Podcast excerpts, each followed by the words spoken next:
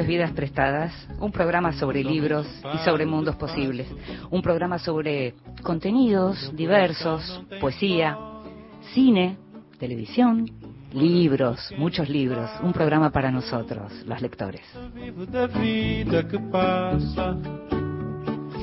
Y a los lectores nos gusta leer a solas, nos gusta leer en silencio, nos gusta que haya una voz que nos lea, por eso también nos gusta que nos lean en voz alta. Esta vez le pedimos a Valeria San Pedro, la periodista y ahora también narradora Valeria San Pedro, que lo hiciera.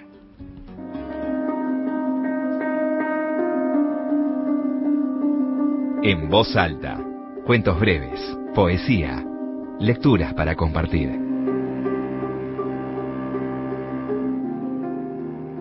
Nuestro amor se había convertido en una mascota a la que adorábamos. Le enseñamos trucos, maneras de vivir, tendíamos su cama cada noche. Cuando nos ausentábamos, procurábamos que alguien lo cuidara. Los amigos se molestaban a veces con la presencia de nuestro amor, como les molestaría un perro malcriado o un gato invasivo. Mis padres adoraban nuestro amor, como si se tratara de un nieto, el nieto que una hija yerma no pudo darles. Decían, al fin ha llegado alguien que te cuida, alguien que te toma de la mano en la calle, alguien que te quiere por encima de tu misterio, el misterio de ser travesti. Fragmento de La novia de Sandro, de Camila Sosa Villada. Uno de los libros y uno de los nombres de los que más se viene hablando, el de Camila Sosa Villada, estaba leyendo Vale San Pedro justamente un texto de su último libro, de la novia de Sandro, y Vale misma acaba de publicar recientemente su primer libro de ficción, de microficciones, que se llama Casi Nunca es para siempre, de la colección Zona Breve de Penguin Random House. Estás escuchando Vidas Prestadas con Inde Pomeráñez.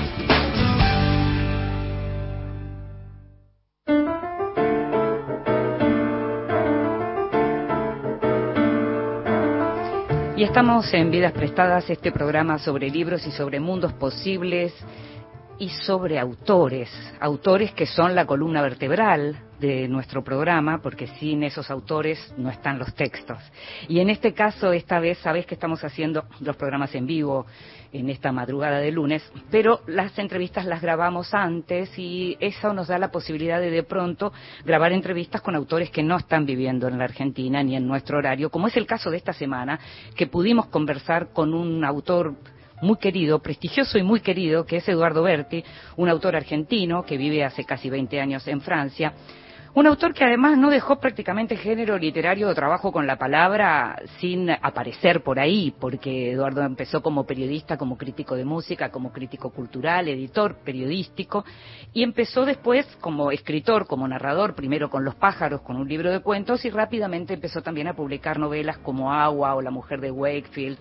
Em, o como La sombra del púgil, o como El país imaginado, que es un premio eh, MC, que con esa novela ganó el premio MC, pero también otro tipo de libros porque es un ensayista, sigue escribiendo sobre música, escribió el libro Porque escuchamos a Aníbal Troilo, o Por, lecturas y reescrituras de una canción de Luis Alberto Spinetta, un libro del que hablamos el año pasado en este programa.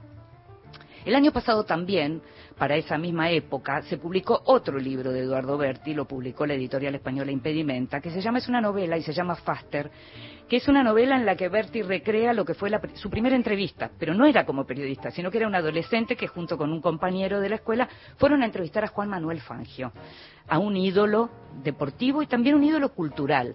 Pero la novela es además, además de hacer un trabajo con el tema de la memoria, es como una gran reflexión sobre la infancia, sobre la amistad y también sobre las relaciones entre padres e hijos. Y el último libro de Eduardo, que acaba de llegar a la Argentina y publicado por Páginas de Espuma, Círculo de Lectores, es un compendio, te diría, sobre modos, hábitos y prácticas de lectura, pero también de la escritura, y en donde Eduardo, con humor, con ironía, con pasión y con hipérbole, porque hay unas exageraciones eh, eh, maravillosas, y a partir de textos breves y muy lúdicos, em, digamos, lo que hace es diseña un universo en el que todo lector se va a encontrar identificado, pero también va a encontrar sorpresa.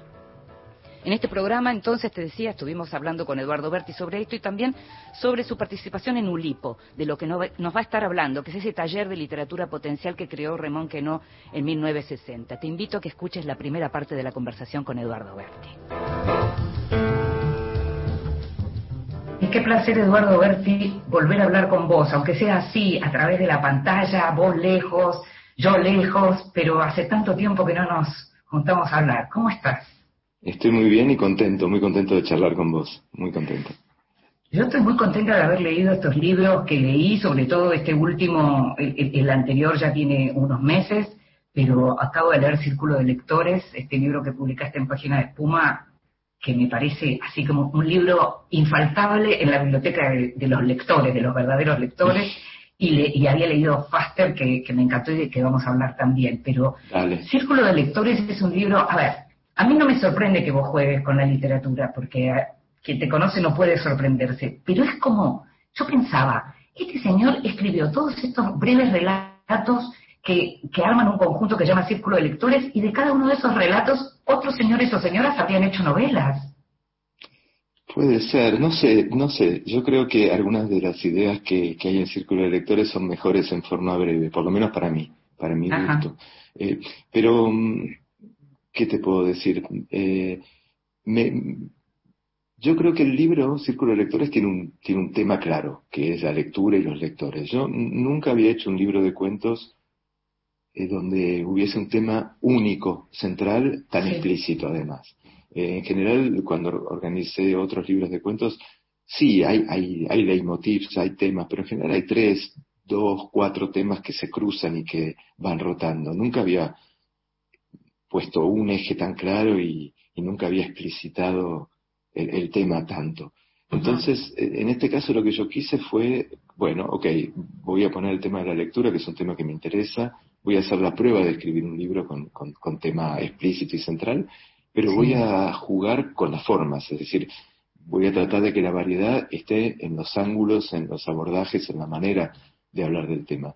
Y, y, entonces eh, hay algunos relatos, algunos textos, como vos decís, que son realmente muy cortos, son casi son casi microficciones, sí, pero hay sí, pero también hay otras, el libro está hecho de secciones, ¿no? De partes, y hay, hay otras hay otros que son relatos de una extensión casi más tradicional, e incluso quise probar formas mixtas. El, libro cierra con una especie de, no sé cómo llamarlo, relato largo, novela corta, no sé, que en realidad está hecho de, una jungla de, cuentos y de relatos entrelazados, ¿no?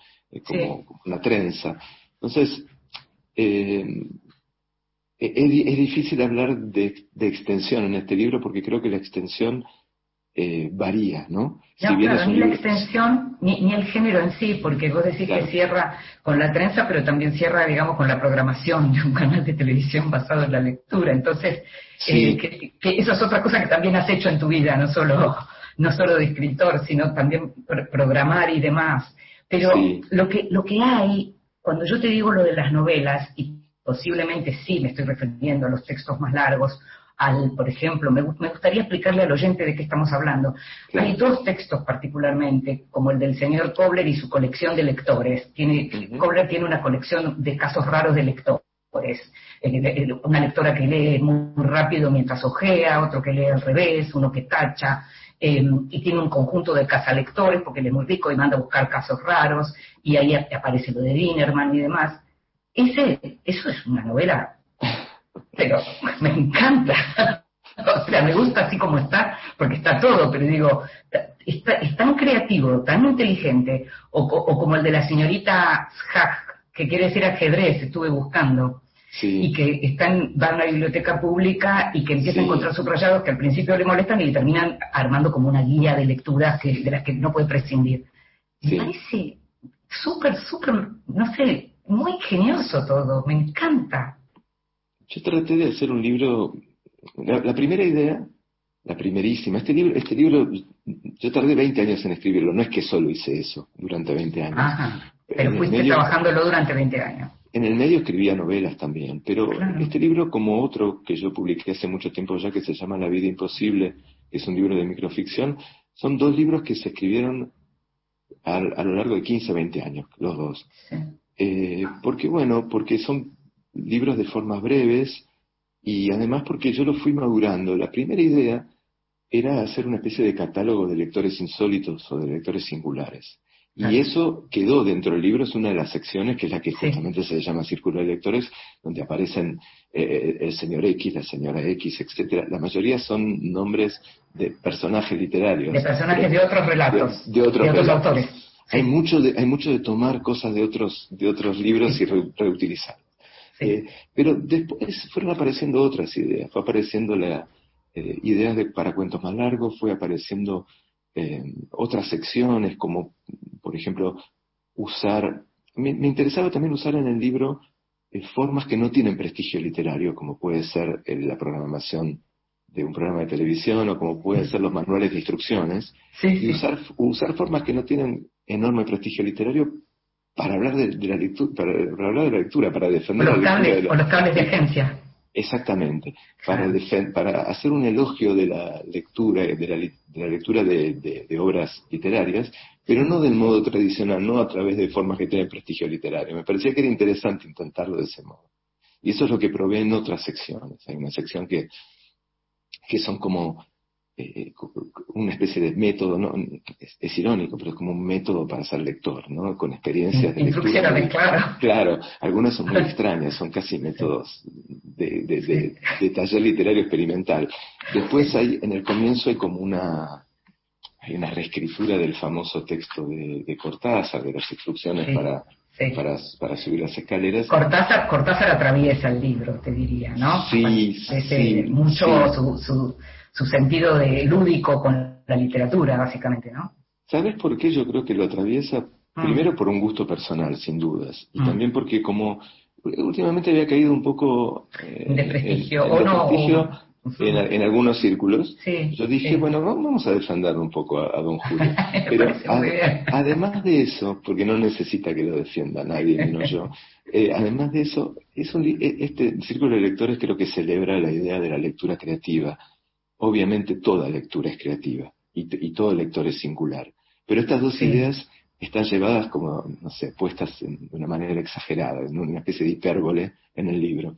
Y cuando uno piensa en lectura creativa o en lectura, en lector activo, eh, y es difícil no pensar en Cortázar. Y cuando uno piensa en, juego, en juego literario, es difícil no pensar en Cortázar. A mí es uno de los escritores que me, que cuando empezaba a leer y empezaba a escribir hace ya otro siglo, era muy chico, me, me abrieron el bocho y me, me hicieron entender que, que no todo es solemne, ¿no? Y que, y que se puede jugar en serio. Yo, no sé, hay, un concepto para mí fundamental en este libro que, que es el de la recreación. Yo lo pongo como, un, como una especie de concepto central para este libro en las dos acepciones, en, en, la recreación como esparcimiento de lo que quiera, del, alma, de la mente, del cuerpo, de lo que sea, y en la recreación en el Volver a crear una obra. Exacto, exacto. Y yo creo que los lectores, todos, buenos o malos, eh, cultos o no, eh, experimentados o, principiantes, todo lector eh, hace una acción de recreación, lo quiera o no. Primero porque se recrea y después porque recrea, no hay, no hay modo de que un lector no recree, por más información que le dé el autor. Por más que el autor sea Balzac y dedique 42 páginas a describir la pensión Vauquier, hay algo que Balzac no termina de decir y que el lector tiene que poner de sí. De poner, claro. Sí. Entonces hay, un, hay, un, hay una cuestión creativa. Y bueno, de todo eso no reflexiona el libro, porque no es un libro que reflexione pero de todo eso habla o juega. Vos todo eso que no reflexiona, y sin embargo yo podría decirte que así todo hay cosas que se desprenden como y a partir del juego por ejemplo con en, en, la parte final con toda esa supuesta ley de escritores y lectores que se está gestando y que están cambiando permanentemente y que, y que piensa imponer cosas demenciales como que los libros cuesten en función de la cantidad de textos que tienen o ese tipo de delirios. O, los cupos de traducción que solo se puede o, te iba a decir, los cupos de autores extranjeros. Y todo eso suena delirante, pero más o menos. suena delirante en el mundo del libro, pero nos corremos un centímetro y es realismo puro, claro.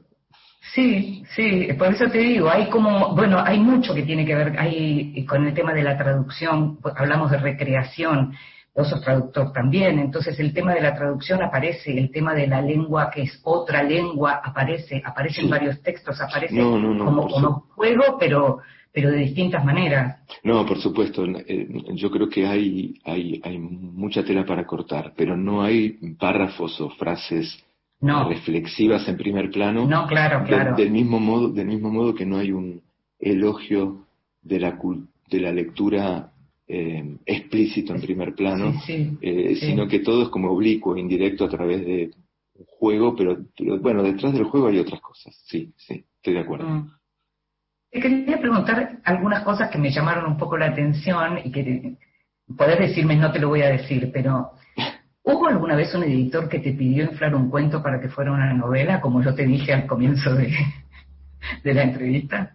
No, no, no, ah, no pero, pero, sí te imaginas que, podría existir. Pero sí que me contó que, sí, alguno me contó que lo, ah. que lo pidió, que lo pidió a otros autores.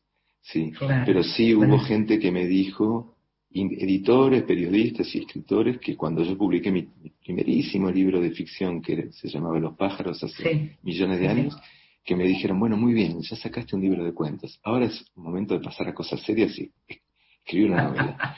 Como si, como si fuese un cineasta, uno que hace cortometraje porque no tiene plata para pagar muchos celuloides para aprender, y una vez que pasa el largometraje ya está, no hay que volver a hacer cosas cortas, ¿no?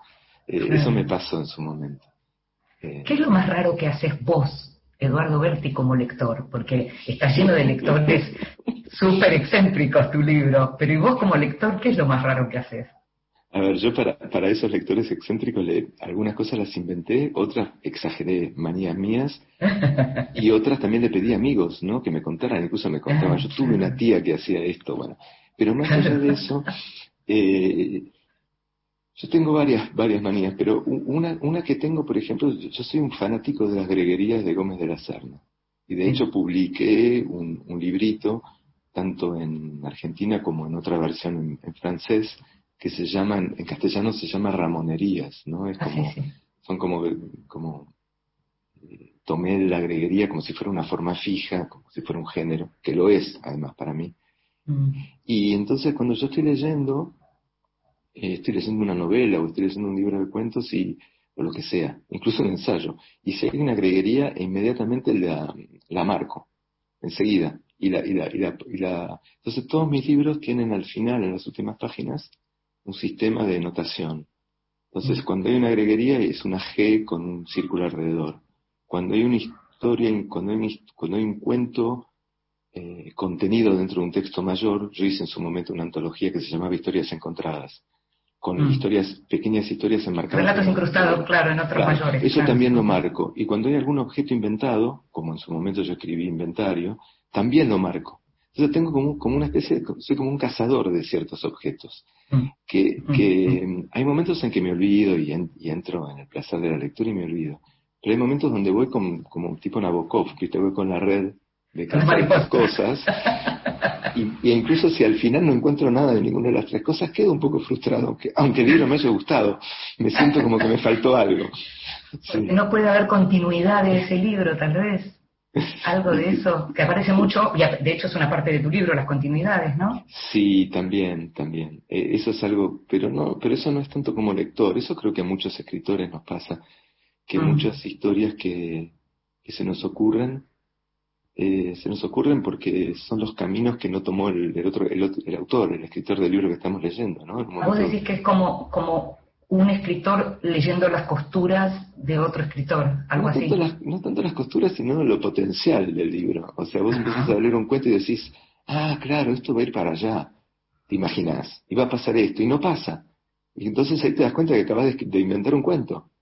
Claro, vos tenés personajes en este libro que, se imaginan todo lo que viene también y efectivamente ocurre.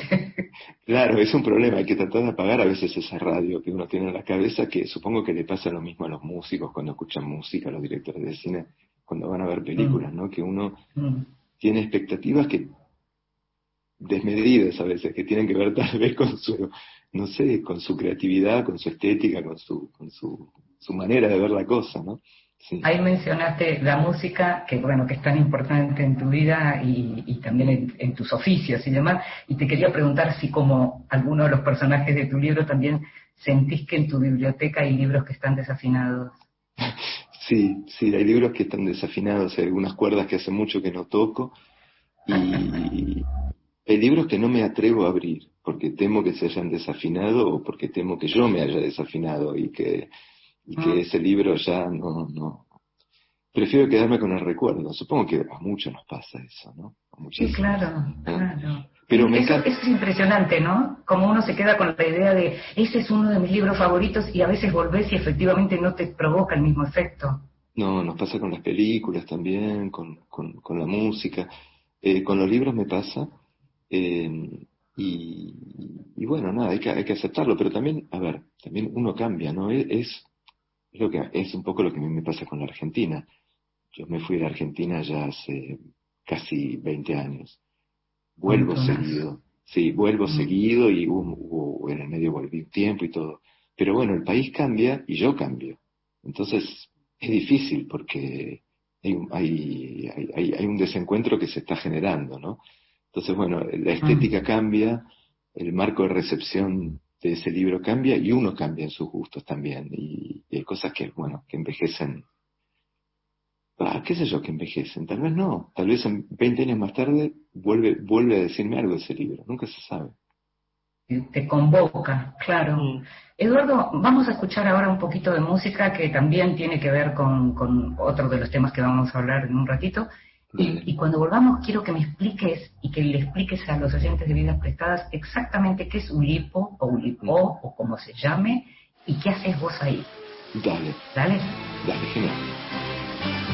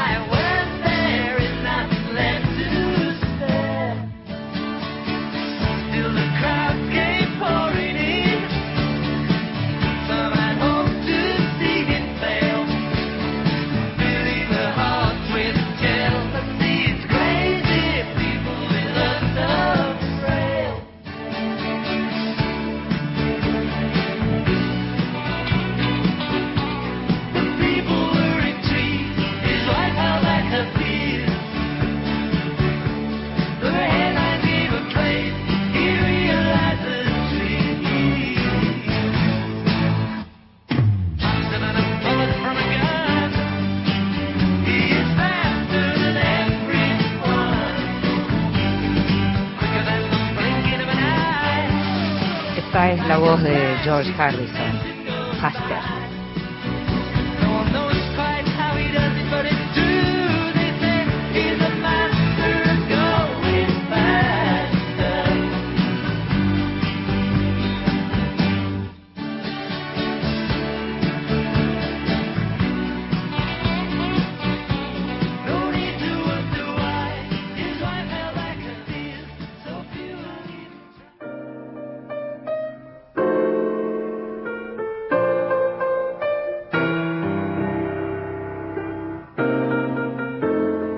Extranjero, libros de los que se habla en el mundo. Hace algunas semanas, Nico Artusi, en su mesita de luz, nos habló de este libro del que te voy a hablar ahora, que en estos días acaba de ganar el Premio Nacional de Ensayo en España. El libro se llama El infinito en un junco, lo escribió una filóloga, Irene Vallejo, y fue publicado por la editorial española Ciruela. Si yo te digo es un libro escrito por una filóloga, en principio uno podría pensar que se trata de un libro ultra académico. Es un libro académico porque lo escribió una académica, pero por lo que dicen, por lo que nos contaba Nico y por lo que nos enteramos a partir de lo que sale en todos lados, es un libro cuya mayor capacidad no está solo en lo que cuenta, que es la historia del libro, la historia y el origen del libro como tal, sino en el estilo que eligió Irene Vallejo. Eh, hay como unas, por ejemplo, frases de ella que estuve eh, subrayando, de lo que pude estar leyendo por ahí, en donde dice algo que la verdad que lo podríamos tener como un lema para este programa. Dice, los libros tienen la sutil capacidad de trazar un mapa de los afectos y las amistades. Una frase que daría para que hiciéramos un seminario, mirá, sobre esa frase. Em, es como, lo, lo, definen como el homenaje al libro de una persona apasionada. Por eso lo que te digo en cuanto al estilo, porque es lo que hace Irene Vallejo es volver a los clásicos, porque a partir de la historia esta de lo que tiene que ver con, el junco, con el, con el junco de papiro que crece en las aguas del Nilo, que alcanza entre 3 y 6 metros, y con las fibras del tallo los egipcios descubrieron hace 5.000 años que podrían fabricar hojas en las que escribir, digamos, junto con eso ella vuelve al universo de los clásicos para contar toda esta historia y a la Biblioteca de Alejandría y demás, eh, en el modelo de la inglesa Mary Beard, es decir, hace una cosa muy amable con, con, cuestión, con divulgación de temas que pueden llegar a ser áridos. En, en, definitiva, ¿de qué va este libro? ¿En qué consiste este libro? Es una historia de los libros y en un recorrido apasionante por el mundo clásico que llega hasta nuestros días. El libro se llama El infinito en un junco, la autora es Irene Vallejo.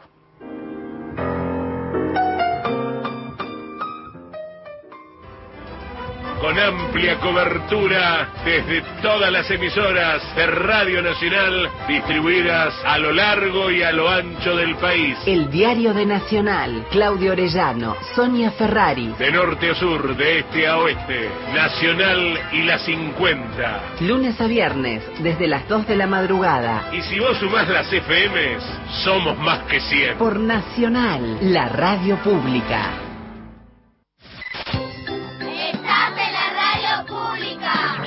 Hola, hola. Nacional Radio Pública. Nacional. La radio pública tiene futuro. Ahora, Nacional. En todo el país. 12 de la noche, 32 minutos. Próximo programa, Grabaciones Encontradas con Tom Lupo. Continuamos en Vidas prestadas.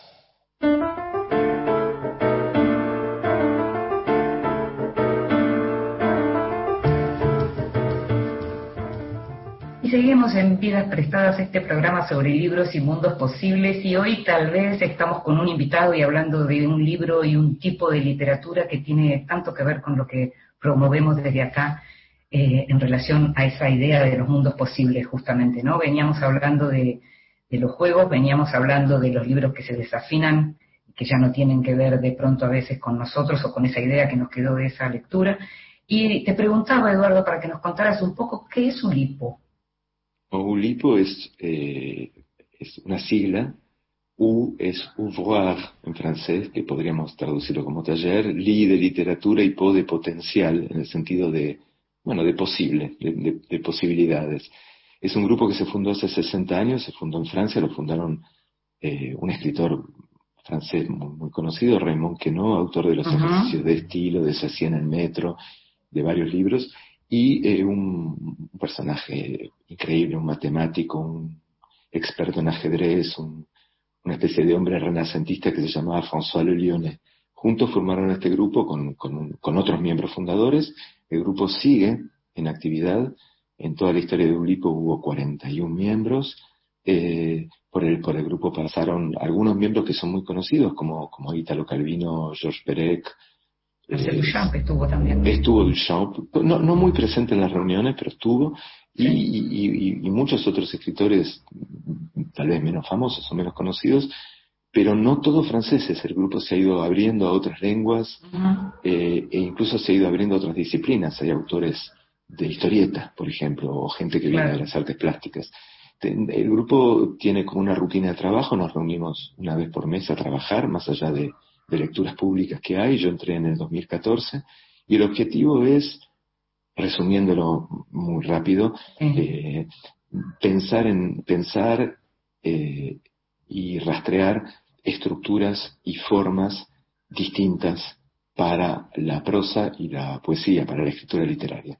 Eh, eh, mm. Inventar y rastrear, el, doble eh, camino. por un lado, inventar formas, en algunos casos con lo que se llama la traba o la contrainte o la restricción, pero también rastrear, recuperar formas que, que fueron como la sextina, que es una forma poética que en su momento fue bastante usada y que con el tiempo, nada, se, abandonó un poco, ¿no? Eh, eso es un poco el, el, principio general de, de, Ulipo y la idea original era no solo crear nosotros, crear colectivamente e individualmente los miembros del grupo. Digo nosotros, yo no estaba en ese momento, pero digo crear Ulipo. Pero sí lo estás, claro. Sí, eh, obras, sino también darles herramientas, hacer como, una, como un cajón desastre, como dicen los españoles, un, un gran cajón de una caja de herramientas para otros escritores y no solo para escritores. Eh, a partir de que existió Ulipo se armaron otros grupos de, de, talleres potenciales de cine, de música, de historieta, etcétera. Mm, mm, mm. Decíamos lo de la, te lo pregunté justamente porque mencionabas lo de la literatura potencial, lo, lo mencionabas antes cuando decías cómo te sorprende a veces como escritor cuando estás leyendo a otro autor y pensás que va a ir por un lado y finalmente va por el otro. Ahí también eh, esto, esto tiene que ver con esta, con esta práctica, por decirlo así. La, reescritura y, la reelaboración eh, es bastante central en Oblipo. A mí me pasó, a mí me pasó que cuando ellos me invitaron a entrar, yo, por supuesto, fue una sorpresa, fue un honor y fue una alegría. Pero también me intrigó, yo les pregunté por qué me habían invitado. Y entre las cosas que ellos me mencionaron fue mi segunda novela que se llama La mujer de Wakefield, ah, este, que es una reescritura, donde yo tomo, yo tomaba un cuento, un cuento de Hawthorne y lo, lo amplificaba, lo ampliaba, pero al mismo tiempo lo, lo ampliaba como decíamos antes, ¿no? Lo convertía de un, hacía de un cuento una novela, pero, pero le cambiaba el punto de vista, ¿no? Y, y ellos me dijeron es que era, que ellos, lo habían, que ellos lo habían visto como muy ulipiano. Lo que pasa es que hay muchas formas de ser ulipiano, eh, porque no hay una estética ulipiana, hay más una forma de trabajar. Y yo creo que eso es lo que hace que el grupo siga existiendo y ahora en nada, en cuestión de días, va a cumplir 60 años. Al no haber ¿no? Sí, yo digo siempre que somos los, Ronnie Stone, Lelutier y Ulipo, ¿viste? Los grupos que sobreviven. No haber una al no haber una estética, eh, ni, un, ni, un, ni un papa o un pope como era Bretón, que decía esto, esto es surrealista o no, esto es ulipiano no, digamos en este caso. Entonces esa flexibilidad yo creo que ha ayudado mucho a que el grupo siga en actividad. Es como una creación más en cooperativa, por decirlo de algún modo. Sí, y además eh, eh, los principios que rigen al grupo son lo de buscar estructuras y formas nuevas, pero esas estructuras pueden ser muy distintas, desde, desde, un, desde un escritor como Jacques Jouet, que inventa formas que tienen que ver con escribir poemas en un metro, en un subte, hasta Perec, que inventaba cómo escribir sin usar tal o cual letra. Cada uno toma caminos muy distintos. Y eso, eso es lo rico de, mm. del grupo y, y, es maravilloso y estar en las reuniones. Las reuniones, uno sale de las reuniones, realmente yo salgo, eh, salgo inteligente de las reuniones por un rato. Me siento súper inteligente cada vez que voy a una reunión de Ulipo porque es muy estimulante. Muy es muy estimulante, claro, bueno, es súper positivo. Sí. Ahora, Eduardo, vos sos, un autor em, que uno podría decir que no se sorprende por el juego, que no se sorprende por esta cuestión de la creatividad, eh, que no se sorprende por tu conocimiento de la lectura y por la recreación de otras literaturas y demás, pero también sos un autor que por tu mm, paso por el periodismo y por tu entrenamiento en general con la escritura, podés tener que podés practicar géneros muy diversos, desde crónicas como La máquina de escribir caracteres chinos, que, tuvo que ver con ese, no solo con tu viaje, sino con el tiempo que estuviste viviendo en China, o como Faster, que es este libro de esta novela de publicada por Impedimenta, en donde relatas lo que fue tu primera entrevista, siendo muy chico, con un amigo a Fangio. A partir de ahí, toda una serie de reflexiones en relación a la entrevista, al oficio de la entrevista, a tu infancia, a la amistad. ¿Cómo surge la, idea de hacer máster? A la vocación, sí, sí, es lo que vos sí, decís. claro. Mira, eh, yo me encontré contando la anécdota de mi, de mi entrevista a Fangio, no sé, dos o tres veces, hace, hace un tiempo cuando nació el libro, me había pasado que, no sé, me había ocurrido en el último año de contarle a dos o tres personas, incluso a mi hijo, que, que, que, que cuando yo empecé a escribir Faster se acercaba a la edad que yo tenía cuando le hice la entrevista a Fangio. Sí, creo que y aparece en el libro el, diálogo con él, claro. Mm. Claro, yo creo que él me, bueno, cuando uno tiene un, cuando uno tiene un hijo y el hijo pasa por, va pasando por todas las edades, uno revive, revive como era uno en esas, en, en esas edades, en cada una de esas edades. Y apareció el recuerdo de Fangio, eh, y, y me puse a escribir sin tener idea de lo que iba a escribir. O sea, necesitaba escribirlo.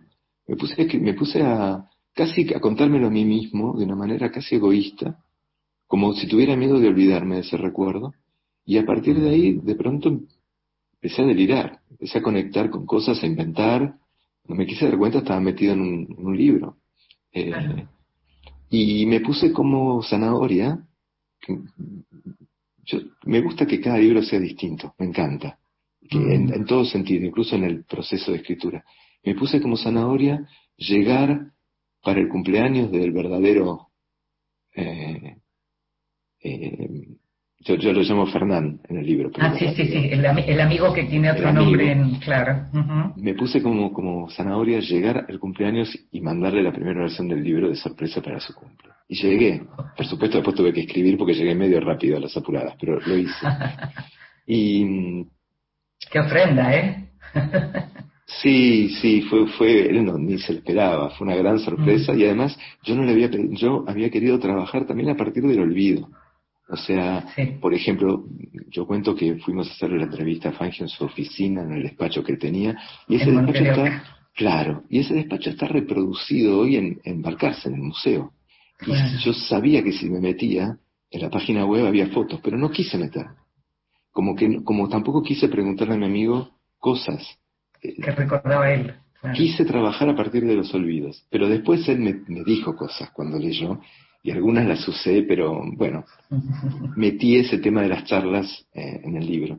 pero bueno, pero lo mezclé con otras cosas, lo mezclé con mi pasión por, por los Beatles y por George Harrison, porque también nos hicimos amigos con este chico gracias a, nuestra pasión común por los Beatles. Que, intercambiaban, intercambiaban letras de canciones. Exacto. Como, como, este, como contraseñas, ¿no? Eh, propias de esa relación intercambiábamos letras y, después hasta inventábamos letras, deformábamos las letras, nos divertíamos, hacíamos como traducciones de los títulos de los discos falsas, bueno, nos divertía, éramos chicos. Y, Pero bueno, yo, la verdad es que lo, de Fangio fue increíble porque, como cuento yo en la novela, era un día feriado, un día que yo mm. creo que nadie estaba trabajando en la Argentina, y Fangio estaba en su despacho. Y no solo atendió el teléfono, bueno, atendió el teléfono no era una especie de secretario, pero no solo eh, estaban él y su secretario, sino que nos recibió, nos dijo, vengan en dos horas. En dos horas, no teníamos ni, ni preguntas pensadas, nada. Fue, fue, fue inolvidable. Y, Aparece una imagen muy linda en un momento eh, que decís que es una imagen que no la, no la usaron en la nota y que decís que esa misma imagen la encontraste tiempo después en la obra de otro, de un autor, la encontraste en la literatura, que es la de El falso viento de la velocidad. Sí, sí, yo no sé si me lo dijo exactamente así, pero, pero me lo dijo de una manera muy parecida. Y mm. claro, es que yo también reflexiono mucho sobre lo que, nada, lo que nosotros podíamos hacer frente a Fangio, ¿no? Todo lo que desperdiciamos. Si bien, si bien para nosotros fue un encuentro que nos cambió la vida, pero también todo lo que desperdiciamos porque éramos muy chicos, ¿no? Entonces era inevitable que le, hiciéramos las preguntas típicas.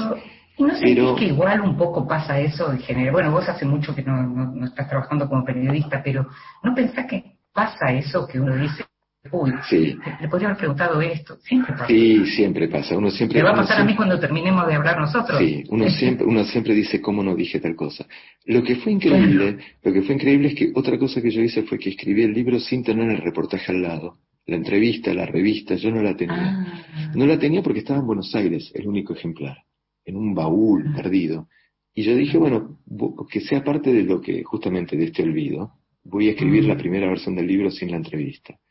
Lo increíble es que yo me había olvidado cuando encuentro la revista, me doy cuenta de que Fangio en un momento nos dice yo no quiero hablar de, de, mis cinco campeonatos, yo no quiero hablar de mi momento de éxito. Con ustedes, yo quiero hablar de mis comienzos. Es genial eso. Eso es alucinante, porque el, el tema del libro es ese. Y yo me había, bueno, mi mujer dice que no me había olvidado. Mi mujer dice que yo me acordaba, pero que me creía que, que me había olvidado, pero que me acordaba en algún lugar. Porque el libro habla de eso. Es increíble. bueno, es una novela de iniciación, es una novela de iniciación, completamente. Sí, pero yo me había olvidado que Fangio nos había dicho eso. Que te había dicho, claro, claro. Es increíble, sí. Ahora, otro de los temas que aparece, que mencionabas recién a tu hijo, justamente pues son algunas de las conversaciones que tienen y demás, y acá vuelvo a la música. Hay algo como que la amistad en la infancia, o la literatura en la infancia, o la música en la infancia, queda de un modo que todo aquello que llega después no tiene como la misma fuerza eh, eh, en cuanto a, a impacto en uno finalmente. no es que los amigos, esto es algo de lo que se habla. Claro, pero ¿por, qué pensás que es eso? Y porque yo creo que en, la infancia nos constituimos, ¿no? Tomamos mm. un montón de, de, decisiones. Eh, ese es el momento donde nos, donde nos formateamos, para bien y para mal, ¿no? Eh, por eso está el peligro también de, de lavados de cerebro en la infancia o de, educaciones muy represivas. Pero aún así, yo, pero aún así, habiendo hecho toda la escuela en la dictadura, eh, creo que, que, uno logra eh, formatearse uno, que no es solo una, una víctima de, del formateo ajeno. Y no sé, la última, la última premio Nobel, cuyo nombre no me atrevo a ah. pronunciar, tiene esta cosa. Mm. Exactamente, gracias. Tiene esta frase tan magnífica que, eh, después de la infancia todo es recuerdo, ¿no? Solo vemos el mundo una vez en la infancia y todo lo demás es recuerdo.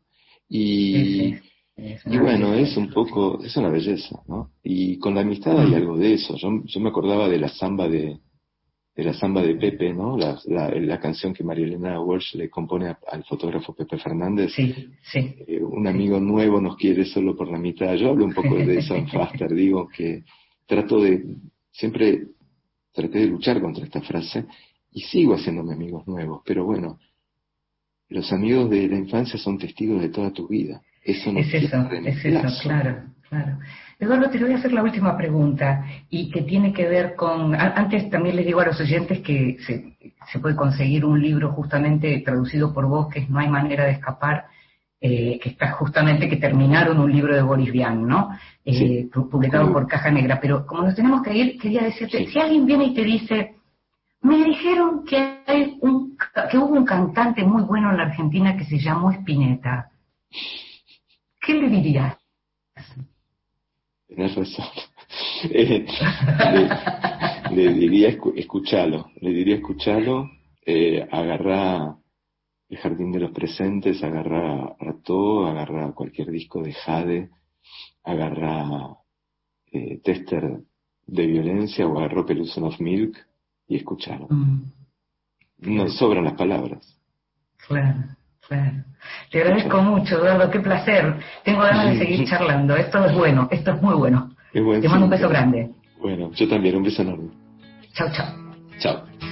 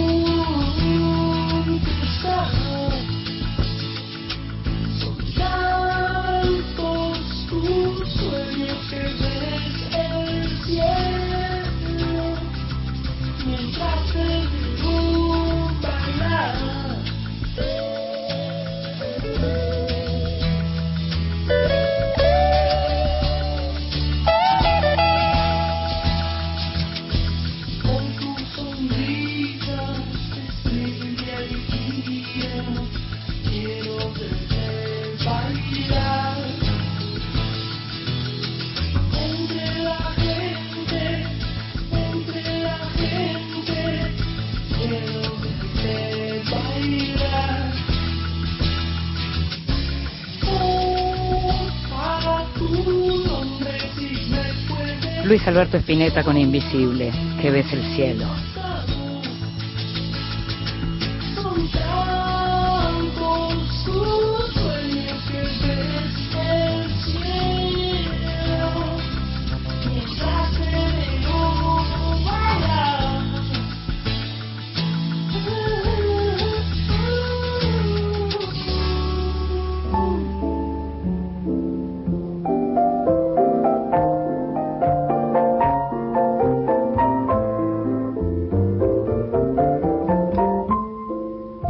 De Luz.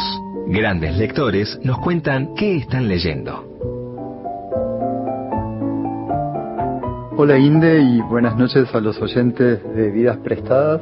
Mi nombre es Federico Falco, soy escritor y es una alegría para mí poder estar hoy compartiendo con ustedes algunas de las cosas que estoy leyendo.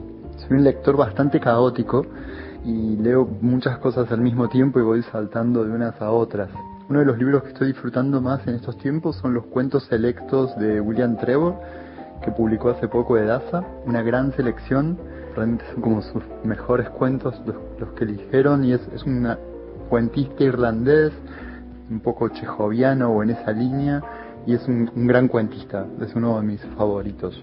También estoy leyendo La Verdad Increíble, una novela de Tove Jansson que publicó Compañía Naviera Ilimitada el año pasado Compañía Naviera había publicado el libro del verano de la misma autora, que es una novela hermosa sobre una abuela y una nieta que comparten un verano en una isla. Esta es una novela un poco más oscura, es una novela invernal y trata sobre la relación entre dos mujeres, pero la relación es mucho más tensa y estoy disfrutando mucho cómo explora ese cierto resquemor y esos pequeños juegos de poder entre los dos personajes. También estoy leyendo libro, el último libro de poemas de Sonia Scarabelli, Últimos veraneantes de febrero. Sonia Scarabelli es una poeta rosarina. Este libro lo publicó hace muy poquito y, es realmente un placer. Es una de esas poetas sutiles que encuentran la manera de, decir las cosas como muy simples y muy bellas al, al mismo tiempo. Y también se los recomiendo un montón. Y estoy leyendo también La Telepatía Nacional de Roque Larraqui, que publicó Eterna Cadencia. Es un libro que es, una fiesta. Lo, empecé hace poco. Soy muy fanático de La Come Madre, la, la primera novela de Roque. Empecé hace poco este y no lo puedo soltar. Retoma de alguna manera cierta mirada sobre un mundo de principios del siglo en Argentina, la construcción de la nación, un trabajo sobre el lenguaje. Eh, Roque es un, es un autor al mismo tiempo exquisito y muy muy inteligente y, bueno, es, un libro que estoy disfrutando y de esos libros que estoy ahorrando, tratando de no avanzar mucho para que no se me termine tan rápido. Bueno, ojalá les sirvan las recomendaciones y puedan disfrutarlos tantos como los estoy disfrutando yo. Lo escuchábamos a Federico Falco justamente en una semana en la que se supo que mm, se convirtió en finalista del premio Herralde. Esto significa que vamos a tener pronto una novela de Federico que se llama Los Llanos. Y él hablaba de los cuentos de Trevor y él es uno de nuestros grandes cuentistas con La Hora de los Monos o 222 Patitos. Y además es editor de Chai, de la colección de cuentos de Chai, libros de los que hablamos muchísimo en este programa.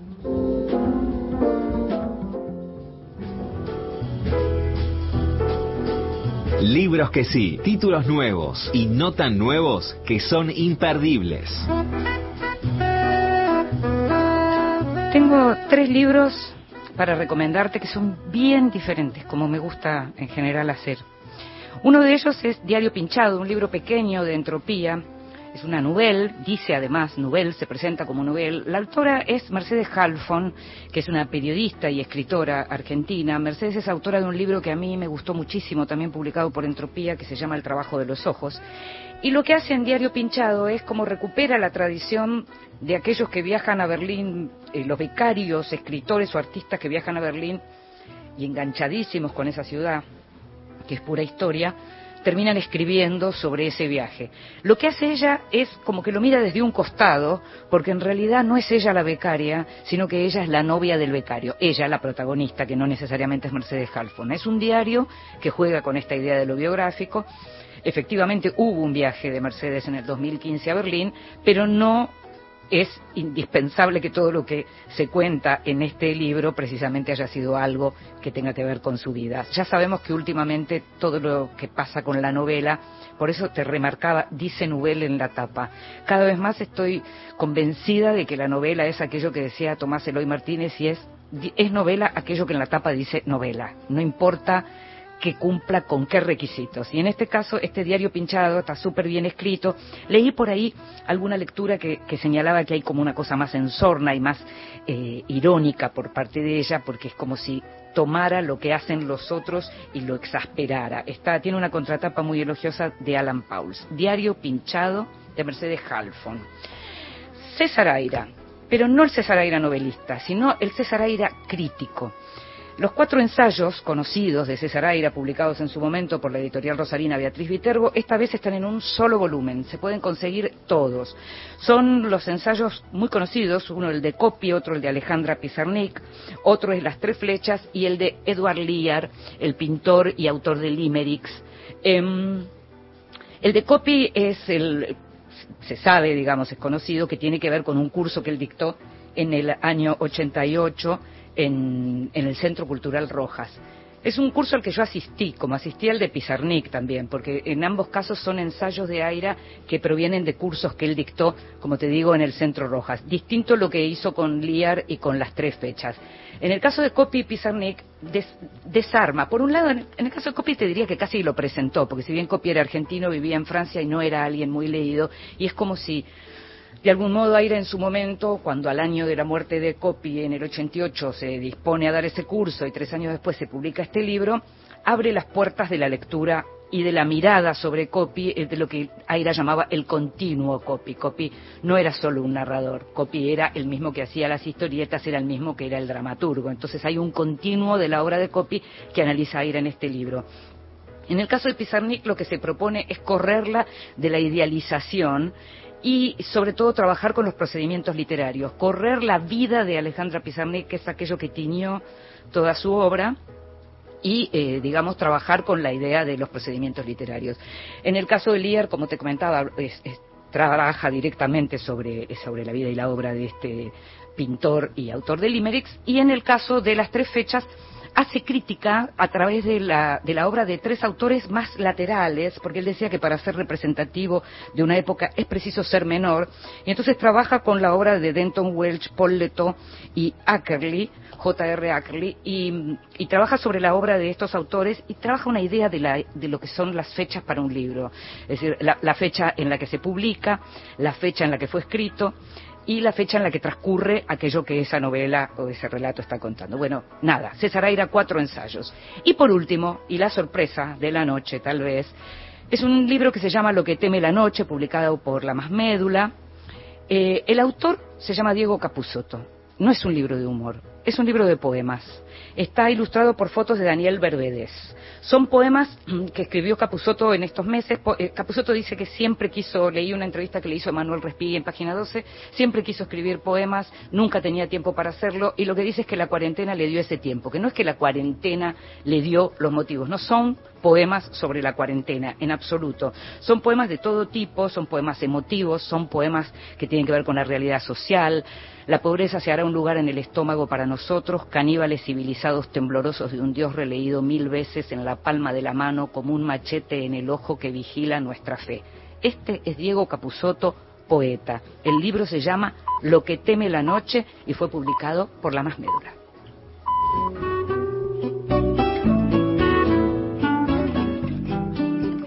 Y ya nos estamos yendo, tuvimos programón como siempre, en la operación técnica estuvo Víctor Pugliese, en la producción, consiguiendo todo y mucho más Gustavo Kogan. Me llamo Inde Pomeraniec, nos estamos escuchando. Chao. Somente o fato que faço. Meu coração não tem